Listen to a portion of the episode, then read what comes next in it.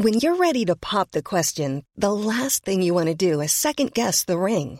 At Bluenile.com, you can design a one of a kind ring with the ease and convenience of shopping online. Choose your diamond and setting. When you find the one, you'll get it delivered right to your door. Go to Bluenile.com and use promo code LISTEN to get $50 off your purchase of $500 or more. That's code LISTEN at Bluenile.com for $50 off your purchase.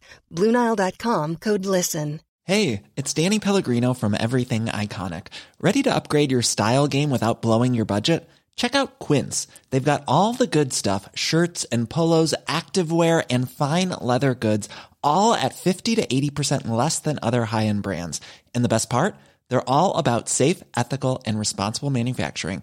Get that luxury vibe without the luxury price tag. Hit up quince.com slash upgrade for free shipping and 365 day returns on your next order. That's quince.com slash upgrade. Hi there, and welcome to the Explaining History podcast. Um, today, I'm going to look really at 19th and early 20th century British Labour history. And I stress um, this is an overview. I can't possibly do this uh, very, very um, deep and varied subject justice in one sort of half hour, 20 minutes to half an hour podcast.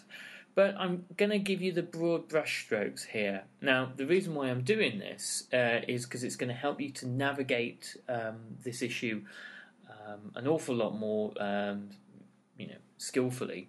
If I give you kind of a succinct overview um, from 1832 to the eve of the First World War. Okay. Obviously, the kind of the masterwork on this subject, um, the uh, kind of the, the, bedrock of British labour history, really is E.P. Thompson's *The Making of the English Working Class*, which uh, is is well worth a read. Um, obviously, it's a, a Marxist historiography, and um, you know, E.P. Thompson comes at it from his own ideological positions. That doesn't discount it as a really thorough work of history, and the idea of the, the kind of the formation of class in there is is very well articulated. Um, if we were to rewind to 1815, the, the aftermath of the Napoleonic Wars for Britain isn't um, entirely good. You have a long, a prolonged economic slump, um, exacerbated by uh, waves of uh, demobbed and very often um, impoverished and uh, wounded soldiers. Um, there's a, a, climate of um, poverty really up till the, the kind of the mid 1820s. And there's a big upswing in protest at the time. Uh, much of it is partly motivated by the fact that um, traditional industries are in decline, traditional kind of craft and artisan uh, trades are in decline, and there is the, the, the rise of manufacturing. It's at, at, this period of time that you have phenomena such as Luddism, where supposedly the the, the kind of the apocryphal Ned Ludd um, smashed machinery um, in in a, um, a, a, cotton mill in order to um, uh, destroy the kind of the pernicious effect of manufacturing, which is stealing jobs from ordinary men. There probably was no Ned Ludd, but um, it spread like the, kind of the uh, 19th century equivalent of a Facebook meme with people um, across the north of England imitating uh, Ludd's uh, activities, and the Luddites were um, uh, the kind of destroyers of um, modern manufacturing technology. Um, the other main incident of the, of the time is the, the Peterloo massacre in Manchester, where peaceful protesters uh, demanding better conditions for the workers and uh, more uh, better representation were mercilessly cut down by uh, mounted soldiers. So um, there are a, a, a, is there is, is, a climate um, in the, eight, the 18 um, from 1815 to the 1820s of um, a, a, fear of, re, of revolution. Obviously, you've spent uh, Britain has spent 20 years fighting revolutionary wars in France, and it's very mindful that there's a a, climate of uh, perhaps renewed revolution in, in the air. Um, the continent sees uh, a series of um, revolutionary upheavals. You know, between 1815 and 1848, there's almost consistent um, revolution on the continent, and the British are uh, determined to try to insulate the British Isles from this revolutionary threat. And so the result of this is that the actual um, response towards um, workers organising themselves is normally quite draconian. One only needs to look at, in the 1830s, the case of the Tolpuddle Martyrs, who uh, organise a trade union in their village uh, and are transported to Australia. Not so much for organising a trade union. Um, the the legal pretext for transporting them was that they were involved in some kind of conspiracy, i.e., that they had a secret, supposedly in inverted commas, secret meeting, which was simply a meeting in one of the um, the organisers' homes. Um, and that this was the pretext for suggesting that they were involved in some kind of conspiracy to overthrow the state, hence their deportation. And the result of the Tolpuddle Martyrs' deportation is a um, um, a mass um, procession through London of eight hundred thousand members of the the new working class uh, to protest this, and that alone, I think, was the thing that prompted the government to um, have them brought back eventually. Because you see, the by 1850, 1851, in point of fact, Britain hosts the Great Exhibition. She's the workshop of the world. Um, the, the Britain has had the first industrial revolution, and she leads the way in terms of manu- uh, of um, engineering, um, uh, construction, um, things such as uh, the, the, new railways, new iron ships, um, uh, the large infrastructure projects um, that we, we later are synonymous with the Victorian era, and um, the the result of this with kind of uh, Britain's four main staple industries of cotton, coal, shipbuilding, and iron and steel. See the explosion of uh, an urban working class. You have cities such as uh, Manchester and Sheffield, or Cardiff, where I am at the moment, go through this metamorphosis from being, in, in, in many ways, tiny hamlets um, in about 1750 to being vast industrial complexes less than a century later. The um, uh, the Industrial Revolution sucks people from the countryside and sucks people from the peripheries of the British Isles, particularly from Ireland, right into the hearts of cities, crams them into large, um, poorly uh, created uh, slum dwellings thrown up by factory owners, um, and where there is little oversight or regulation of um, anything, any of the staples of life, such as clean air, Clean Air Acts, and that kind of thing, come in the 1870s. Um, sanitation, um, or, anything like that. You know, the problems of infant mortality are uh, are present in all these situations, um, and in general, working conditions for the, this new working class are pretty abysmal. Uh, and so it is little wonder that a sense of class identity in sh- shared adversity develops very quickly. Um, and by the 1850s, uh, it's it's clear that the this new working class presents a profound challenge to the established political system of to- Liberal and Tory. If we rewind again, sorry about the back and forward nature of this podcast, but if we rewind back to the 1832 Reform Act, the 1832 Reform Act was um, Britain's attempt really to preempt uh, the possibility of revolution. Uh, the need for uh, reform was present in uh, most of the constituencies uh, up and down the country. Um, the uh, boundaries of constituencies hasn't really changed much, pretty much since the Civil War. Therefore, you found um, constituencies such as Manchester with no MPs, and then certain parts of rural Suffolk with half a dozen, where ultimately there were, a, you know, one MP for every for you know 100 or one, one or 200 constituents.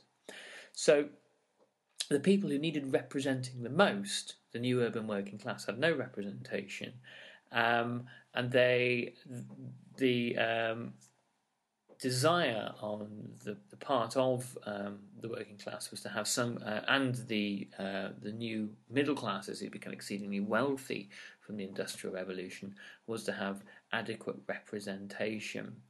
Um, obviously, the uh, the landed gentry, whose party, the Conservative Party, um, were, uh, were, adamant that they would not sacrifice any of their political power. The um, uh, the MP of the period was typically a gentleman who didn't draw any kind of salary, but simply lived off his investments, his trust fund, his uh, land, and would from there be able to um, dabble in the gentlemanly sport of politics, which would, of course, keep him and his class's interests nice and secure.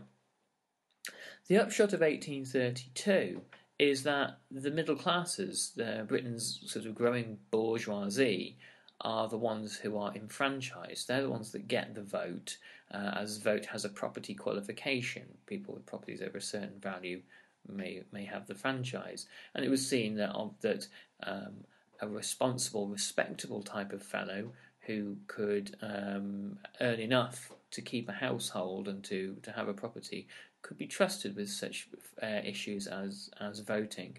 The working classes are, are go with um, continued disenfranchisement, and um, it's not shortly after that. It's shortly after that that actually situ- the situation becomes worse for the working classes because the the new um, the the new middle classes who are now having their input into the um, uh, the system of power um, and partic- predominantly their vote goes towards the Liberals, um, see policies um, forwarded that really are of um, uh, profoundly, or really are profoundly adverse to the working classes, particularly things like the New Poor Laws and the Knatchbull Act, which establishes workhouses.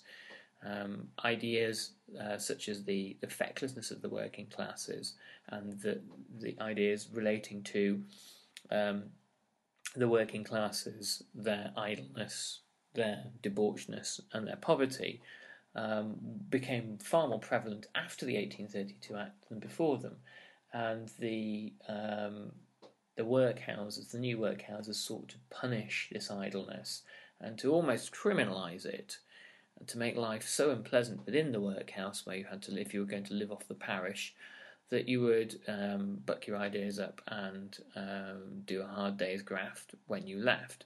Obviously, we now know in the 21st century that the causes of poverty are entirely more complex, um, but this was uh, kind of um, an idea that was ripe, uh, that was uh, ripe for its times and put forward predominantly not by the landed gentry, but by the new urban industrial bourgeoisie, the, real the winners from the industrial revolution. The uh, in 1838, um, the uh, London Working Men's Association first signs and creates um, the first People's Charter, and this is the beginnings of the Chartist movement, of which there is uh, roughly a uh, the supposed uh, peaceful branch of Chartism uh, under the auspices of William Lovett and Francis Place, and a more militant, perhaps revolutionary Chartism under the auspices of Feargus O'Connor, um, about more whom later. Um, the the People's Charter in uh, is submitted to Parliament in 1838, 1842, and 1848. And in 1842, there are actually 3.5 million signatories. In each case, the um, the charter is rebuffed. There are a, a, couple of violent insurrections by the Chartists uh, particularly at the Westgate Hotel in Newport in South Wales. Um, coming living in South Wales, one does have a kind of a very powerful sense of the um, the contribution really that the Chartists made towards the uh, um, to, towards the, the, kind of the birth of, of mass democracy in the start of the 20th century. Even though the Chartists by 19 uh, by 1848 have largely failed um, to have the People's Charter, which demanded universal suffrage, elections every year, and paid MPs, among other things, even though um, the, it's been rebuffed three times by Parliament. The People's Charter by 1848 had achieved some considerable things. Firstly, um, the, in 1848, across Europe, there are actually European wide revolutions. The working classes in, in uh, Britain are looked upon with a great deal of fear and suspicion, and the ruling classes, really throughout the rest of the 19th century, are exceedingly mindful that they can't do exactly what they want when they want with the lower orders, and they, they do have to find some way of incorporating their need for um, representation into the mainstream. And the combination of the People's Charter and this sense of, of potential revolutionary anger from below uh, mean that by 1867 and 1883, the franchise has been extended really to co- cover a wide bulk of the, the kind of the artisan and respectable working class, and the, the unskilled working classes are finally. Uh... Here's a cool fact: a crocodile can't stick out its tongue. Another cool fact: you can get short-term health insurance for a month or just under a year in some states. United Healthcare short term insurance plans are designed for people who are between jobs, coming off their parents' plan, or turning a side hustle into a full time gig. Underwritten by Golden Rule Insurance Company, they offer flexible, budget friendly coverage with access to a nationwide network of doctors and hospitals. Get more cool facts about United Healthcare short term plans at uh1.com. I'm Sandra, and I'm just the professional your small business was looking for. But you didn't hire me because you didn't use LinkedIn jobs. LinkedIn has professionals you can't find anywhere else, including those who aren't actively looking for a new job but might be open to the perfect role, like me. In a given month, over 70% of LinkedIn users don't visit other leading job sites. So if you're not looking on LinkedIn, you'll miss out on great candidates like Sandra. Start hiring professionals like a professional. Post your free job on linkedin.com/people today. Planning for your next trip? Elevate your travel style with Quince. Quince has all the jet-setting essentials you'll want for your next getaway, like European linen, premium luggage options, buttery soft Italian leather bags, and so much more. And is all priced at 50 to 80% less than similar brands. Plus, Quince only works with factories that use safe and ethical manufacturing practices. Pack your bags with high-quality essentials you'll be wearing for vacations to come with Quince. Go to quince.com slash pack for free shipping and 365-day returns. Um, given the vote in the Representation of the People Act 1918, along with the majority of women, and finally 1928, all women, all, all individuals over the age of 18 are um, enfranchised. So the, the Chartists don't succeed outright, but their legacy is exceedingly important, um, and really they are they are the kind of the the godfathers, if you will, of British mass democracy.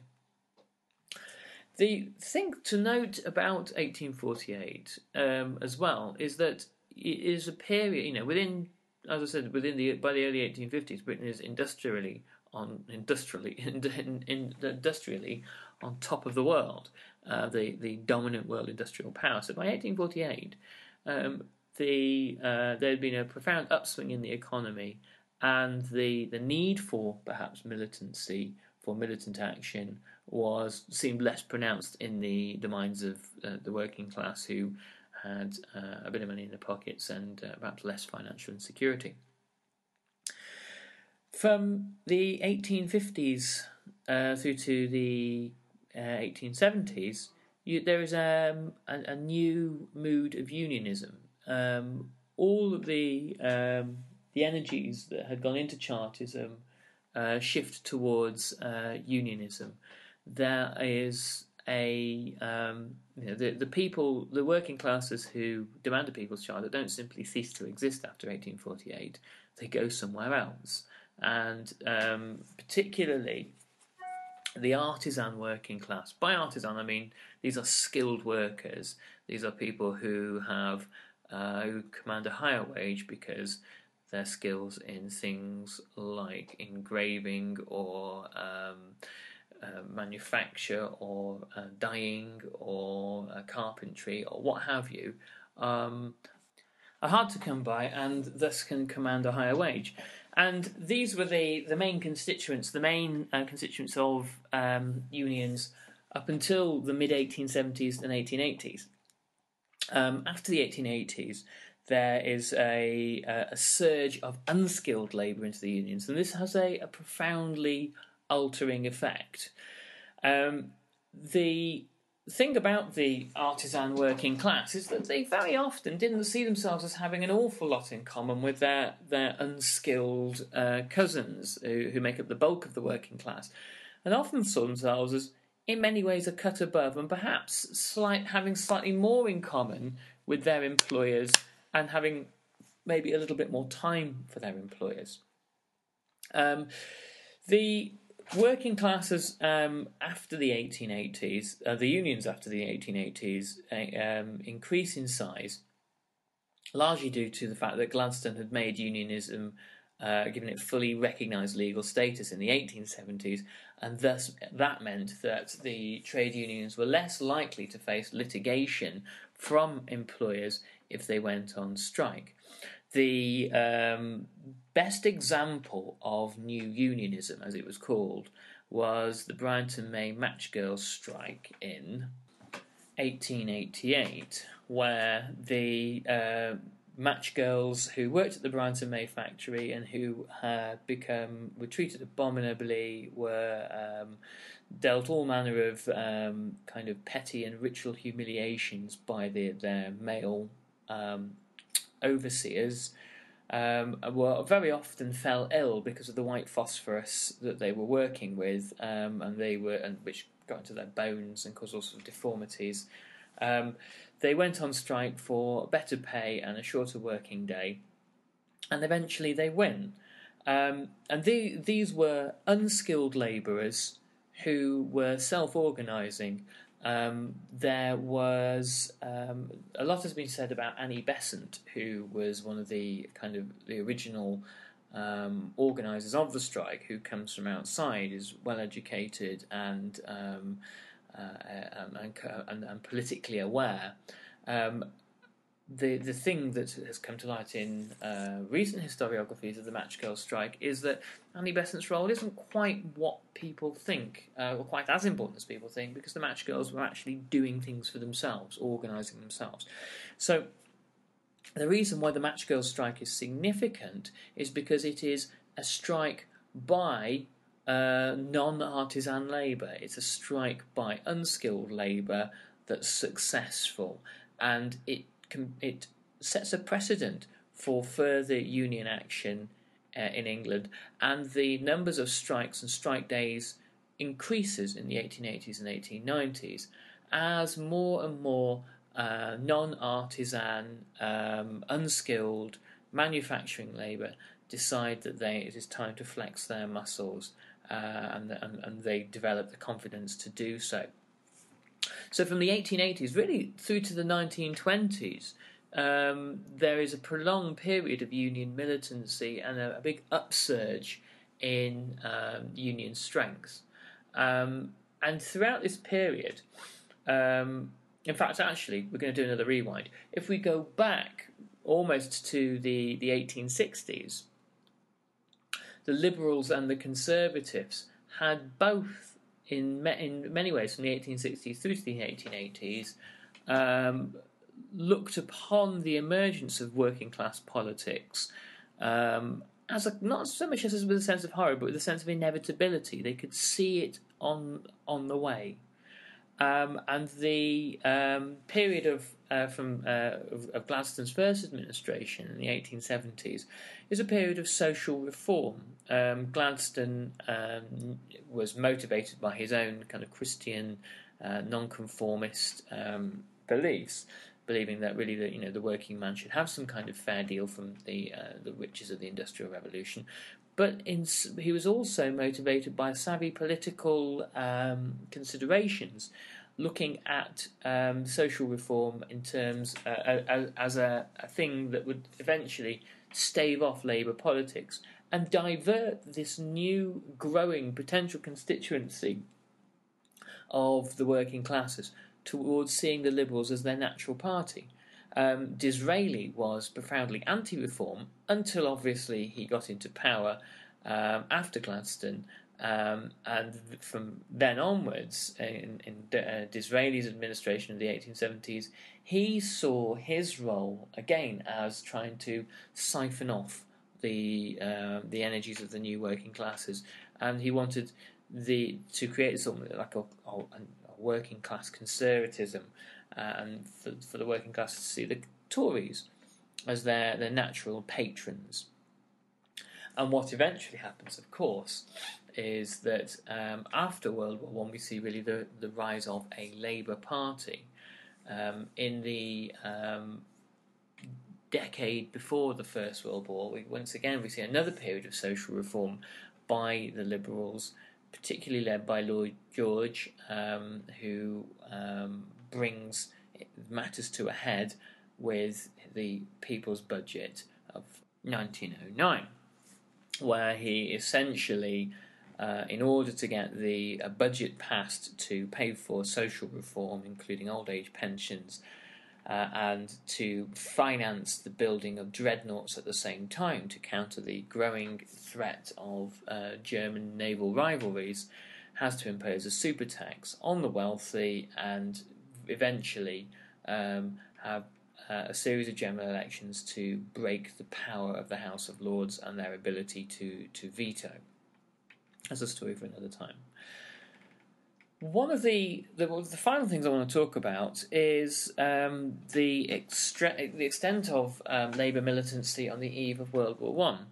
Um, by 1911, there was a genuine fear um, that there would be a revolution in Britain. Um, the, the the unions were explicitly uh, articulating this, but not the union leadership. Um, much of the rank and file of the trade unions looked at the union leadership with a kind of distrust and disdain. Uh, the, the leaders of the, the country's biggest unions um, were, in the eyes of some of the rank and file, little better than bosses themselves. They had become wealthy and gentrified and um, were, had, you know, comparatively cozy relations with the the, the management of uh, some of Britain's major industries. So the result of that was um, a, a, radicalism from below. And it's interesting that if you skip forward to the mid to late 1970s, you see um, a, a, a, replay of this really um, in things like the, the Winter of Discontent, where the, um, the union bosses um, seem to have completely lost control of the, the rank and file membership who uh, and the shop stewards who became progressively more radical. The emergence of syndicalism before World War One was an extremely worrying trend to the union leadership and also to the government, who um, were mindful that this could possibly break out into mass civil unrest. And the, the Liberal government at the time is facing a possible civil war in Ireland and the prospect even of the uh, suffragettes uh, putting uh, bombs in the mail uh, as they had started to do. I think when the uh, the suffragettes burned down Lloyd George's house, it was a bit of a clue. Um, and in a way, um, tragic though it is to say, the the the saviour of liberal England is the uh, outbreak of war in the summer of 1914 because this vast seeming external threat to the country and this rallying call to arms does um, take the wind and take the energy out of um, much of the, the kind of the internal unrest. But uh, anyway, anyway, I've gone on far too long. So um, as I said, that was a, a, kind of a broad overview, broad brushstrokes, um, which should help to kind of when you're looking at it in looking at labour history in a synoptic sense, give you a kind of a general picture. But it do, it does impress upon um, people who think about this how um, fundamental labour history has been to the dynamics of um, the, the, creation of modern politics in uh, in Britain, and also that it's really um, you know we, we look upon um, uh, British Labour politics as a, a thing of the uh, of the Victorian era, but really it's it's a thing that really dates back before the Napoleonic Wars in many ways. So anyway, just a couple of quick announcements before we finish up today. Firstly, um, the Communist Century by Chris Kostov is going to be ready um, to download uh, hopefully in the next month. It's, it's a brilliant, uh, as we've done today, it's a, it's a brilliant synoptic overview in 35,000 words uh, on the history of communism in the 20th century, from Russia to China to Cuba to Vietnam to Angola um, and, and beyond, and the uh, challenge of anti communism. Um, so it's well worth downloading if you're studying um, modern British history or politics. It's an essential handbook that you can um, uh, you can keep. Chris Kostov is a superb academic who's come to work with explaining history, and uh, it's going to be a pleasure to see this and hopefully more work from him in the future. Julia Routledge's George Orwell biography is going to be joined with uh, another title by her in the next uh, couple of months, the, the Genocidal Century, uh, which is going to look at everything from the Armenian genocide through to the Holocaust, through to Rwanda, and try to look at the big picture of why we've been in this century of, of genocides. My very own um, Red Sun at War Part 3 is um, ready to download. Um, it's the third installment of Japan's War in the Pacific. And um, if you're interested in that, then there is a great title that's coming out later in the year. William McSweeney's The Destructive Century, looking at the kind of the, the mass industrialization of warfare um, uh, mass bombing, um, and how war has gone from being um, the sport of gentlemen in about the 17th century to really being, you know, this profound threat to the continuance of, of humanity. So we've got loads going on. This is um, we I'm always looking for new writers, always looking for new contributors. So if you really want to make that leap into writing, see your works published either on the site or in ebook format, drop me a line at info at explaininghistory.com um, and uh, or visit the site www.explaininghistory.com and I want as many people out there to be part of this great history conversation that we've got going on. Anyway, thanks very much. Um, do remember to visit the site. Actually one other thing, we've got a new essay on there by Tom Layton, um, all about Stalin's uh, adoption of socialism in one country. So, anyway, until next time, I've waited on for long enough. Um, have a good one. Speak to you soon. Bye. Mom deserves the best, and there's no better place to shop for Mother's Day than Whole Foods Market. They're your destination for unbeatable savings, from premium gifts to show-stopping flowers and irresistible desserts. Start by saving 33% with Prime on all body care and candles. Then get a 15-stem bunch of tulips for just $9.99 each with Prime. Round out Mom's menu with festive rosé, irresistible berry chantilly cake, and more special treats. Come celebrate Mother's Day at Whole Foods Market. Planning for your next trip? Elevate your travel style with Quince. Quince has all the jet setting essentials you'll want for your next getaway, like European linen, premium luggage options, buttery soft Italian leather bags, and so much more. And is all priced at 50 to 80% less than similar brands. Plus, Quince only works with factories that use safe and ethical manufacturing practices. Pack your bags with high-quality essentials you'll be wearing for vacations to come with Quince. Go to quince.com/pack for free shipping and 365-day returns.